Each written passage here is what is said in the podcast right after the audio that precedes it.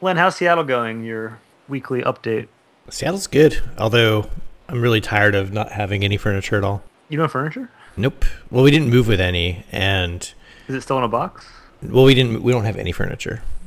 But you had furniture when before you moved, right? Not really. So uh, when we moved into that house in Rittenhouse, it was already like pre-furnished, and then the few things that, ah. that I had were like shitty anyway, and not worth moving all the way across the country. So I did not bring any furniture at all. Did you have a lot of IKEA furniture? Yeah.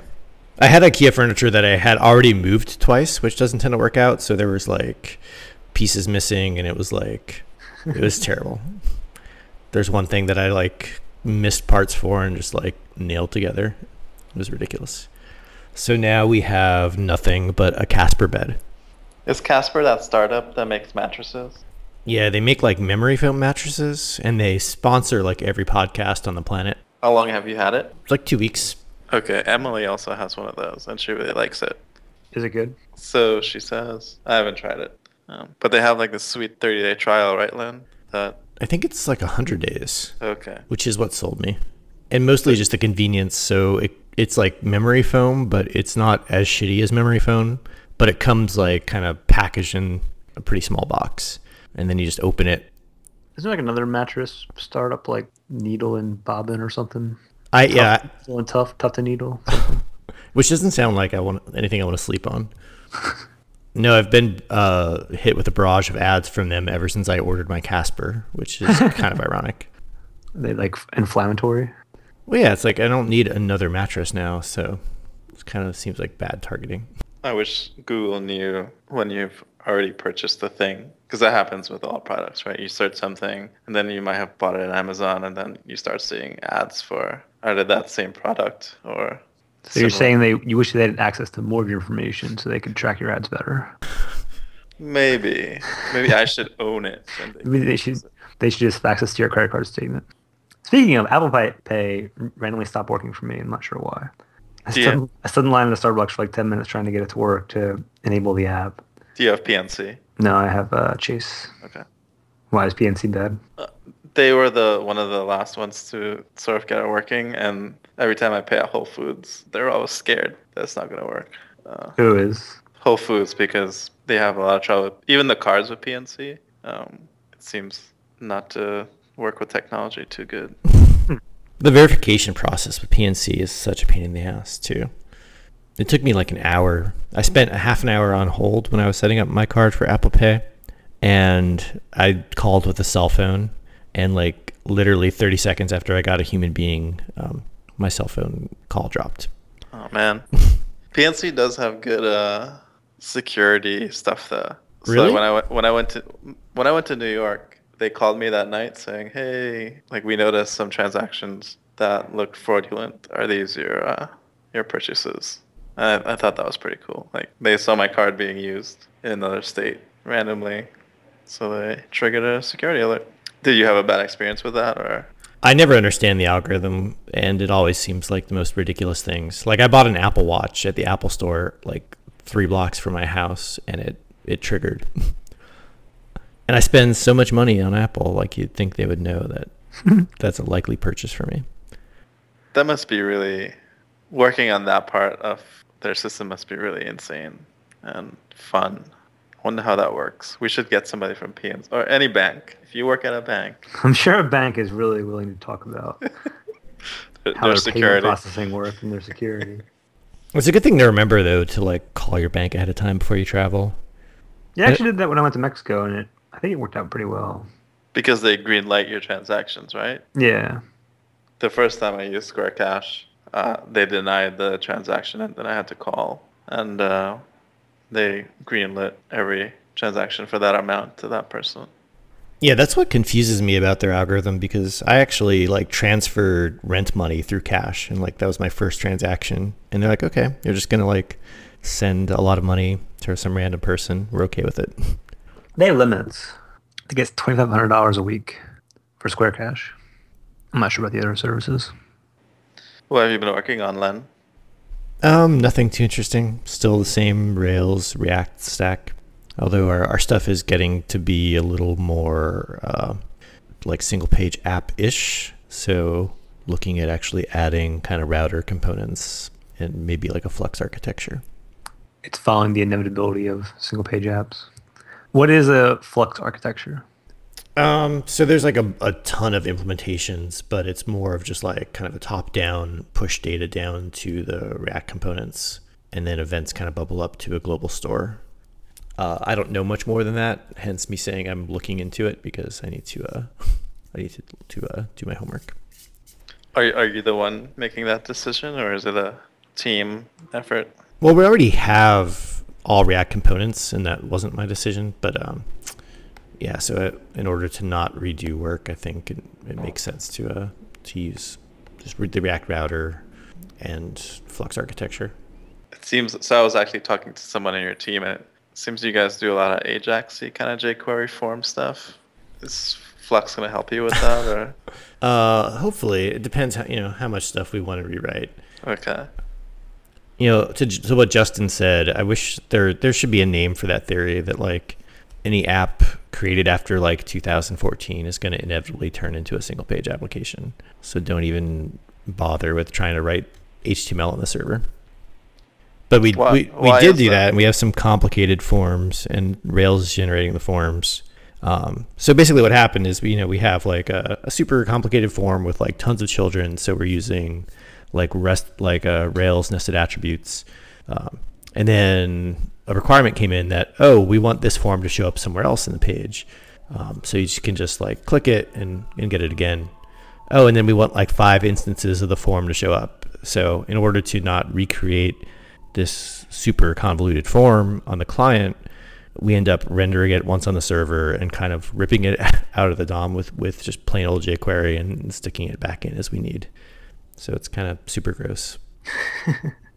So why is that a thing now that all apps built after that time will be single page? Like, what is causing that? There's people want it to be as, used a certain way, or I think it's just you know a mix of user expectations. Like so many sites do this, people don't expect you know to have to reload the entire application when you just want a, one little form to post. And then I think coupled with that is just all of the client side frameworks that make that a little less painful than it used to be. So more people do it, and then users are just expecting it. So it's just kind of inexcusable to be like waiting three seconds for your page to load. I also feel like from an architecture perspective, like day-to-day programming on a project, you want some functionality on your page that is more, um, I guess, real time or whatever, um, a little more interactive than pure HTML can give you. And then you end up in this state where you're like maintaining this HTML version and then kind of putting this other behavior in like one part of the page. And then that starts to get super confusing for the developer to like keep track of like, well, when does this load? Like, where do I go to test this thing? It just seems so much cleaner if you just have a clean demarcation of like, here's an API in the server, here's a JavaScript client, connect them together and they should work. Yeah, that's how I generally appro- would approach an app that I was doing in greenfield. It Was just not even write you know Rails views, just write an API.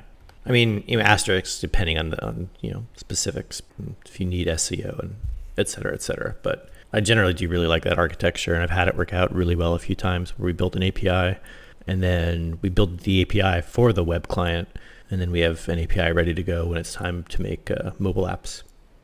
So have you ever seen your API past the web client? Like, have you, um, ha- was there a web client that was built for your API and then someone built, uh, say, iOS or Android client and you were there for that? Yeah, yeah. How did that work out? It worked out really well. I mean, you know, the API didn't have everything the app needed. We needed to make some changes, but you know, for the most part, it, it just worked. You didn't find that, like, for different platforms, you would want like more data in your API call, or like, did you have a specific endpoint for iOS devices versus the web client, or? No, they all consume the same thing. Okay. I feel like since different uh, platforms display data differently, or you might have a slightly different design, the same API might not work in both places. I'd be interested to. I think as long as you want the same data in both places, it Hmm. works. Uh, I guess you could get yourself stuck with um, choosing a standard, choo- choosing a competing standard from another platform, but I don't know much about that. Like JSON API seems to be doing a really good job of um, defining what a JSON API looks like. But it's possible, like on a iOS or Android client, that you might be using a framework that doesn't expect that format. Well, you could you could make it work though, right? JSON API is a movement to standardize JSON, right? Yeah, Like a schema, kind of. specification. Yeah, it, it defines like when you should have a root element and um, how you should link things, and probably a bunch of other decisions I'm not thinking of. I have been working on just the Rails API for iOS client. How's that going? Pretty good. Uh, it's in the so we were in the phase of so both started greenfield, which is cool, um, and the iOS client started using the API, but not uh, as much as it, it should, you know, because they were like logging in and stuff at first, and now they're at the phase where they're like at the same stage in development as us, and we're finding bugs and whatnot. So we're in the like bug fixing phase slash feature development, which is fun. Um, realizing that some features are needed that are not there that we didn't think of before, or like certain use cases um, that users might have that we didn't implement. Are you working on the iPhone app at all? No, I have read some of the code. Like sometimes we have questions about what they might be doing or what call they're making, and the man, the person that's working it is not available, and I'll open it up in Xcode because we have access to it and um, read it. It's in Swift, Ooh, so they have been complaining about Swift a little bit. Not as much these days, but when I first started, they're like, oh, you know, like the biggest complaint is like Swift will throw an error, but it's not the actual error that's happening. Um, Hmm. But I think, well, Xcode will do it. Um, we're using TestFlight to get the bills out to us. Um, this was my first time using that. test flight pretty cool. Yep. So Although I haven't used it since Apple bought them. everything's through iTunes now, right? iTunes Connect. So It's been a while, but I've worked on like two iPhone apps. I really enjoyed it. Something really, um, I guess, pleasing about running native code on something that like it. I don't know. With, with a user web browser, like they're making a request and the server is somewhere else, and there's a network, and stuff can just go wrong. But on a native app, like everything is just right there. And I feel like I have a lot of confidence that like it works on my phone, it works on somebody else's phone. the UI stuff seems uh, mathy. Mathy. Oh, like getting all the uh, the layout stuff right. Yeah, and transitions and all the effects and stuff. Um, and they've been talking about, I guess, UI Kit is what Apple made to make uh, like stuff scale for different uh, uh, screen sizes. Apparently, it's really complex. But it's good that Apple is, uh, I guess, kind of standardizing on those things and not allowing the developers to come up with their own solutions because it could be fragmented. So if they come out with a solution, it's that's the way to go. I know Ruby Motion has some a couple of frameworks like that. I just found out that Rubymotion changed their uh, pricing model. To what? A monthly thing now, a subscription. How much? I think the the hobby is sixteen dollars a month. I think one Six- six And it was two hundred dollars a month before, right? a year. Or two, uh, a year. Sorry. Yeah, Huh. it really comes out to the same thing. One ninety two. I was just debating about renewing Ruby Motion. I haven't. Uh, I don't think I'm going to renew mine. Um, I think I'm more interested. So I have not played with React Native, but I think I'm more interested in using that now um, than Rubymotion. React Native. Yeah, it's Are you more interested in that than Xcode and Swift?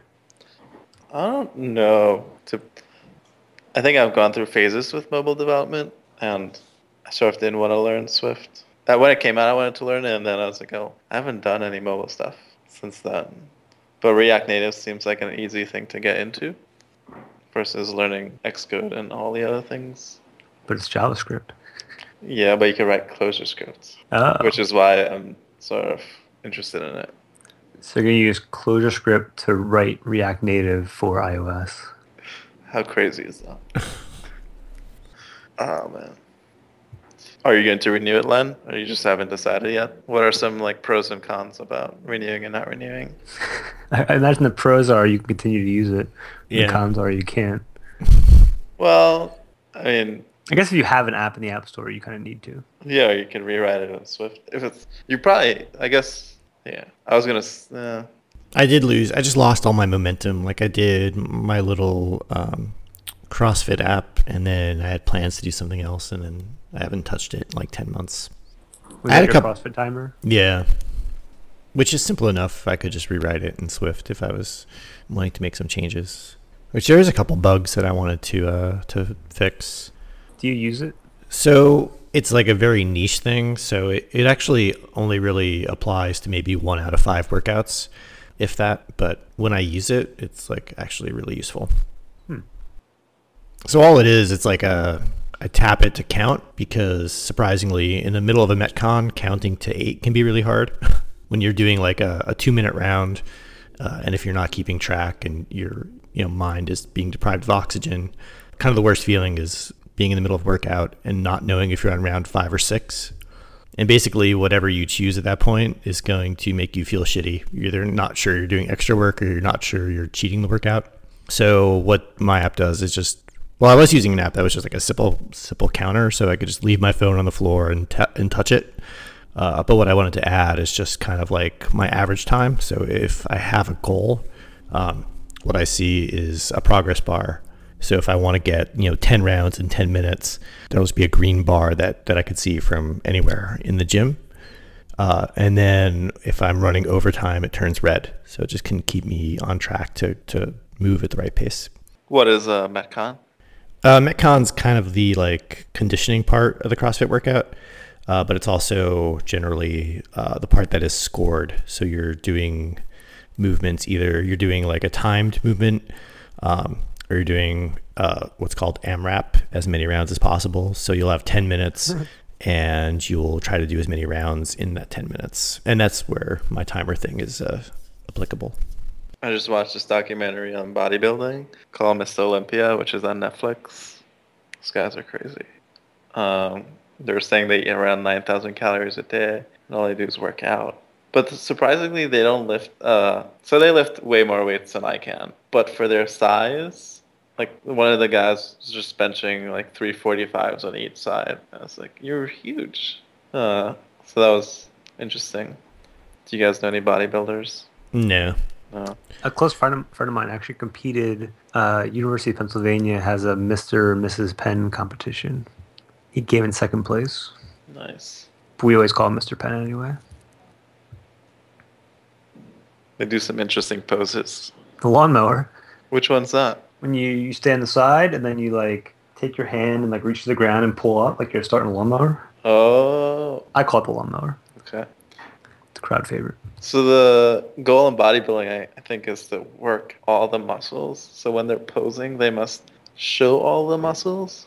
Like each part of your body has to be uh, worked out or shaped, I guess. So they have to do pose in certain ways and like move their body in certain ways so certain muscles get flexed. That's what the lawnmower's for. Yeah. Yeah, ironically, bodybuilders are not that strong compared to like you know strongman people or, or well, I guess I'll just leave it as strongman people. Well, there's power lifters, right? Are they Yeah. strongman? I mean, there, there's some overlap there, but Okay. I've been uh, working out, practicing for, for some sports. My uh, rocket powered soccer. Uh, This game called Rocket League came out on PlayStation 4 and PC. It's free on PlayStation 4 if you have uh, PlayStation Plus. It's a lot of fun. Javon and I played the other night. We were a good team. Yeah, at first, at first the game looks uh, looks not very good, but Yeah, it's yeah. actually really good and challenging. Yeah, the idea of like cars and soccer sounds really corny. Um, but when you play it, first of all, you're just driving a car around trying to hit a giant bouncing ball into a net. That's fun on its own. But the game has like double jump, so you can press X to like pop your car off the ground and hit X again and push the stick in the direction to do a flip and kind of like launch your car in that direction. And that that gets to be a lot of fun. And So especially I a game with like know that. Oh yeah. Um, you don't need to know that to to play a little bit, but So I've been playing more and more, um, and I've been trying to go slower. So sometimes you go really fast and you just like drive past the ball. I'm also getting better at power sliding, so I uh, I can power slide in front of the ball and get to it. But now I might implement that that flip into the ball. it takes a lot of thinking ahead too because your car it's, it's a car with wheels, so it can only move forward or backward unless you're jumping in the air. Um, so you kind of need to like position your car in a way where you can go the direction that you need to be in. Also, the the uh, I noticed that the on the ground there's a sh- like a circle of where the ball is. I think, or where the like if the ball's in the air, the circle tells you where the ball is, so you can kind of. That's if you don't have ball cam on. Uh, So there's a, there's a ball cam which blocks the camera looking at the ball the entire time, and it makes it really easy to play because you can just kind of drive around. You're always looking at the ball. Um, but the only downside of that is whenever you uh, like launch your car in a certain direction, double jump, like a bicycle kick, you need to like really think hard about what direction your car's facing and what direction you need to push relative to your car, not relative to the camera. Anyway, it's a ton of fun. You should try it, Len. You should stop playing Heroes of the Storm for like a day and just check it out. It's a tall order. what's Heroes of the Storm? Uh, Heroes of the Storm is I think I picked it a few months ago and I've been playing it basically Blizzard's all year. League of Legends. For PlayStation? No, for uh, PC and Mac. Okay. I don't think Blizzard's League of Legends is a, a good description since League of Legends is a ripoff of Dota, which Dota was created in Warcraft. So it's this circuit, like circuit, not Circuitous? say circuit, circuitous. um, it's a funny little pipeline. I paused Last of Us to play Rocket League. And on Saturday, I went back to it, but all week I've been Rocket Leaguing. How far are you in Last of Us? I met up with the cousins. It's the the adult guy and the adult and the kid. Um, and we are heading to the radio tower now. So I got past the. Uh, I escaped in the night. In the nighttime. Do you remember that? Yeah, yeah. You're you're uh, about two hours away from everything being awesome. Okay. How long is the game? So like 12, 15, Okay. 20 maybe. You can play it different ways. You can just kind of storm through it or do what I do and just constantly save and try not to ever waste ammo. and look in every single corner for for ammo and health. I have not played that yet. I want to. My uh, I really like the bow and arrow and the Molotov cocktails. It's it's fun like for a zombie game that you're you can't just like barge through. And I normally don't like stealth games, but something about it just really clicks and it has the best story of any single player game I've played. Did you watch the opening scene, Justin? No. Oh, it's so good. You should watch it. And then you'll want to play it. Is it like on YouTube or something? Yeah. People have made like movies, like there's a YouTube video of just all the cutscenes because the story is actually probably good enough to watch by itself. Uh, we should start a Rocket League podcast instead of this one. Talk Or- about Rocket League and then programming sometimes. Rocket League seems to have some challenges that they do talk about publicly. Oh, they're scale uh, server scaling, hmm server issues. Yeah, so they uh, it's the sequel to another game called uh, let me try to get this right. Super Acrobatic Rocket Powered Battle Cars, S A R P B C. Um, and that was a, apparently a really fun game in the community, but n- nobody really knew about it outside of the community. I'd never heard of it. And then Rocket League was coming to PlayStation, um, and they had a beta in the beginning of June, and that got a lot of attention. At least I, I found out about it and really liked it. Um, so I've been looking forward to it since then. And then it came out for free on PlayStation and was paid on PC last week. I think on the July 7th it came out.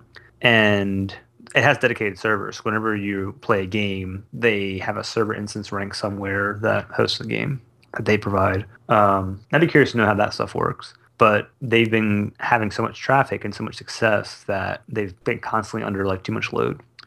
I know earlier in the week they had like uh, 140,000 players concurrently playing. Um, imagine it's been higher than that since. But they've been really responsive on Twitter, like saying uh, if things are broken, what they're doing to fix it. Uh, when they do like rolling restarts or server restarts, they they, they tell everybody about it. Uh, that seems super interesting to me. Like, how do you how, how does that kind of like uh, game hosting work? How does matchmaking work? Like essentially, if you're playing with six other people that are randomly found, you need to like tell a service that hey, I'm looking for a game. Then it needs to either like find a bucket to put you in, or create a new bucket for you, and then match other people to you. I'd be just curious to know how that stuff works. So how do they make money? It's a free Uh, game, right? Well, it's a free game. It, it's only free because it's actually twenty dollars. Um, but Sony uh, PlayStation Network, it's the game of the month for July. So I think they still give them a portion of the sale price, depending on how many people download it. Um, and they've, they've also sold it on PC, which makes money. And they're also going to have DLC for cosmetic stuff. So that's the other cool thing is you can customize your car. There's like uh, I think ten different cars you can choose, and then there's a primary and secondary color. The primary color is like bluish or orangish. So orangish is like everywhere from yellow to pink, and bluish is from like teal to purple. Um, and then you have an alternate color, which is like a stripe or other designs you can do. Then your rocket powered part has um, your your booster has like a a, a trail, uh, I guess a chemtrail. Uh, so mine right now is a rainbow, and it makes a cool sound when you turn it on. They have one that spits out snowflakes, one that does bubbles, one that spits out flowers. Um, I think I just unlocked last night one that has like a it's like water, so it looks like I'm spewing water out the back when I hit the with hit the booster. Uh, and then you have like an antenna, so you can put like different country flags on there, and they're supposed to be like adding more country flags soon because they don't have all of them. Uh, and you can have they have hats. They call them toppers. So I wear a pirate hat. But you can also have like a, a taxi cab topper, so it looks like a little taxi symbol on your car. Or you can put a pizza topper, which is like a pizza delivery driver. So how much Yeah, have you I'm- spent on this? So, Oh, it's it, this is all included in the game and just unlock right now. But I think they're going to add like paid DLC to customize your car too. DLC meaning downloadable content. Yeah, but it's all it's all cosmetic. None of it changes the gameplay at all. I think your car shape might affect the hitbox. I've heard, but Well, I mean, also if you have a so I drive like a bus shaped car, I would imagine that has a uh, larger collision uh, box versus a smaller body shaped car. Maybe yeah, I'm not, not. I'm not sure on that. That's what I've that's what I've heard. The that same van that you have, somebody said that they. Uh, I saw a picture on Reddit where somebody customized it looked like the one from Pizza Planet from uh, Toy Story. Not familiar. It's a good movie. You should watch it. Oh, I've watched Toy Story. I don't remember the pizza. Oh, I will rewatch it though. the pizza uh, restaurant with the green aliens in the in the machine. Anyway, it's a good game. Hey, you went to GopherCon. I did. I did not play Rocket League at GopherCon. So how was it? It was all right. Would have been better with Rocket League. Do you like? Did you learn anything? Uh, I did learn some stuff. Uh, I don't write a ton of Go day to day, so it wasn't. Uh, it was interesting, um, but there was probably a lot of stuff that like I didn't connect with because I don't. I'm not primarily a Go developer right now. Uh, but I was really just in Denver for the HashiCorp uh, meetup slash retreat because we're a dis- distributed uh, company. We like to get together in one place for a week, a few times a year. So it was, it was my first time hanging out with all my coworkers at the same time. When I first started, I was in San Francisco for a week, but I was just with the uh, the locals and whoever was in town that week. Did you go to the Go Kit talk? I did. Uh, I also listened to I think Peter. I'm not going to say his last name 'cause I don't know how to pronounce it. Um, but he he was also on a podcast. I think it was a Changelog talking about it. And that looked super interesting. Um, GoKit is essentially like a framework for The Enterprise for Go.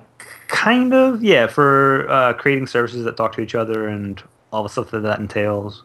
Um, like you need things for service discovery you need things for uh, i guess serialization. Um, you need you need rate limiting you need uh, what was the other thing called? Did we talk this last week? I think we did A little bit. yeah so yeah just that you should go watch the talk when it comes on youtube or The listen to it. changelog episode. yeah Was it 165? I think. Yeah. There was also a talk about running Go on mobile. So I missed the talk. Uh, unfortunately, I really was looking forward to it, and I got myself shaving. So I hung out in my hotel room, trying to stop my face from bleeding for like two hours instead of going to the talk. Um, but apparently, she showed off how to write an app once and run it on Android, iOS, and uh, command line. That was pretty cool. Command line. Yeah, like on your computer. Wow. So I want to watch that when it goes when the video goes up. It seemed kind of cool. Like it seemed like something you might want to write your app in whatever language, and then if you want to do like lower level stuff, instead of writing C or Objective C or I guess Java and Android, you could just write Go. That seems kind of cool. There were other talks about the history of Go. There were talks about communities and code, codes of conduct that they announced for the Go for Go community. Um, met a lot of cool people. What percent of your time are you writing Go these days? Not a lot, like five maybe. it's kind of like when I get uh, not bored of Rails, but I guess uh, I just need a break. I usually work on Terraform, which is an open source um, tool. So my next my next project is going to be adding a provider to Terraform, so you can do um, Namecheap as a DNS host and registrar. And I have a lot of domains with Namecheap, so it'd be nice to be able to just pop them in Terraform and manage them that way. So what would be Terraform's role? To to like you can buy a domain from Namecheap or No, no, like let's say you. I mean, you probably could do that. Um, I think they have an API for that, but that's not really what Terraform's aimed at. It's more like, uh, let's say Turing.cool. Let's say you own that domain on Namecheap, and you want to deploy Turing complete to an S3 bucket, and then you want Terraform to configure DNS to point to that bucket's okay. website address. Uh, it will do that all automatically for you. So you're basically en- enabling Terraform to manage DNS records on Namecheap. you guys also have a DNSimple provider, right? Yep, Terraform has a DNSimple provider, and uh, you can do Route 53 records also on Amazon. I think those are the only two DNS hosts that are currently in there, but I could be wrong. Does DigitalOcean have DNS? I don't know. It's not important. Terraform's cool. If you make instances of uh, like on EC2 or anywhere else on the internet, you should try it. It's pretty good. Even if like you're just a, a solo developer and you have like one DigitalOcean droplet, you should try playing with Terraform and making the droplet that way. It's really easy and it'll help you down the line when you want to change that droplet. Are you guys So- ready for picks? Sure. I was gonna say I'm going on vacation for three weeks starting on Monday. So if anyone wants to pair with me or wants to work on something that's open source, you should get in, tou in touch. Are you interested in writing a Namecheap provider or Terraform? How uh, the answer is no, I guess. No, well- it's sort of yes. How Uh-huh. like how much do I need to know to uh, I think you would. Uh, Go is a very, uh, I guess I'll call it simple language. So my problem with Go is it's Uh-huh. not pretty. It's not pretty at all. All right, I just like have a mental block. But so- Yeah, I, I agree. But the cool thing is, like with the Go Go Fumpt command, people pronounce it by like say Go format, Go FMT. Um, cool thing about that is you find yourself just like writing code and not caring about what it looks like, and then you when you save it or format it, it will just automatically Yeah, look look pretty indented. Um, it's still very verbose, but yeah. I like Oh. to try writing Go like I would write Ruby and see what happens. What does that I'm- mean? Well, Go has like a lot of uh, like let's say you want to f- tell if something's in a list or not, like in a in a in a slice, which is a variable length array in, in Go. Uh, you're like, I have this string which is a, and then I have a list of uh, strings, and I want to I just want to know if that this this string that I have is in this other list. The way you do that is you like make a variable called like needle, then you iterate over the entire list, and then you check if it's equal, and if it's equal, then you set it, then you break out of the loop, and then you have your result. So I feel like I've seen recently someone released a library with a bunch of like select or filter. yeah. I'm sure there are, but it's not very idiomatic to use like these external libraries, which I find, uh, I guess, frustrating. It really bothers me in the, the testing side because I want tests to be. I'm okay with tests being like magic. Like I, I tell me if these two things are equal. I don't want to write a bunch of iterators to go through each element and check if they're equal. Do you think that that doesn't matter in Go? Apparently not. I don't know. I, I, I don't write enough Go to actually Okay. feel like I'm an authority on the matter. I will at least give Terraform. I will at least play with Terraform. How about that? Yeah. I was thinking of uh, checking out different offices of people in uh, the tri-state area, but I don't know if that's a good way to spend my time. Do you have anything lined up? What is it? What anything? Like, what do you mean? A job? No. Oh no, no, no. Somebody to visit. No, I just had that idea like this week. I was like, maybe uh, I should talk to people and see if I can hang out in their office for uh, a day or something. But do you have any recommendations? Nope. I will visit the Justin Campbell's residence. You're more than welcome. We can get uh, cookies. All right, we can do picks. So what's your pick, Trevon? Uh, uh, my music pick is a rapper named Dane Jordan. Uh, just discovered him through DJ Jazzy Jeff. Um, and my programming pick is an app called Skylight. It's skylight.io. Um, I got one of my clients to use it this week, and it's pretty. It's very pretty. Um, it seems it's useful. Uh, it's similar to New Relic. It's a performance tool meant for, I want to say Rails um, or Ruby type apps. Uh, it shows you sort of response times and whatnot, and garbage. I mean, uh, how many objects you allocate, um, and it, it immediately uh, showed us some queries that we could optimize, which is nice. Um, and the onboarding process is really cool. So you sign up, and then you go to this page, and you add the gem to your Rails app. Then you say uh, bundle install, and then I think you do like Skylight init or Skylight setup or something, and you give it a token, and like once it's done, so the page that you loaded will say like waiting to set up app, and then once you initialize the uh, Skylight in your app,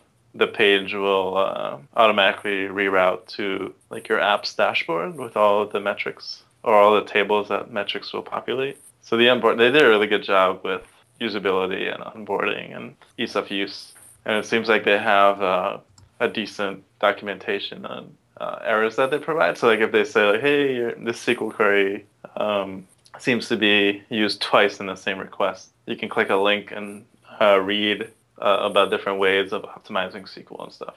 So it seems like they're putting good effort into it. So check it out, skylight.io.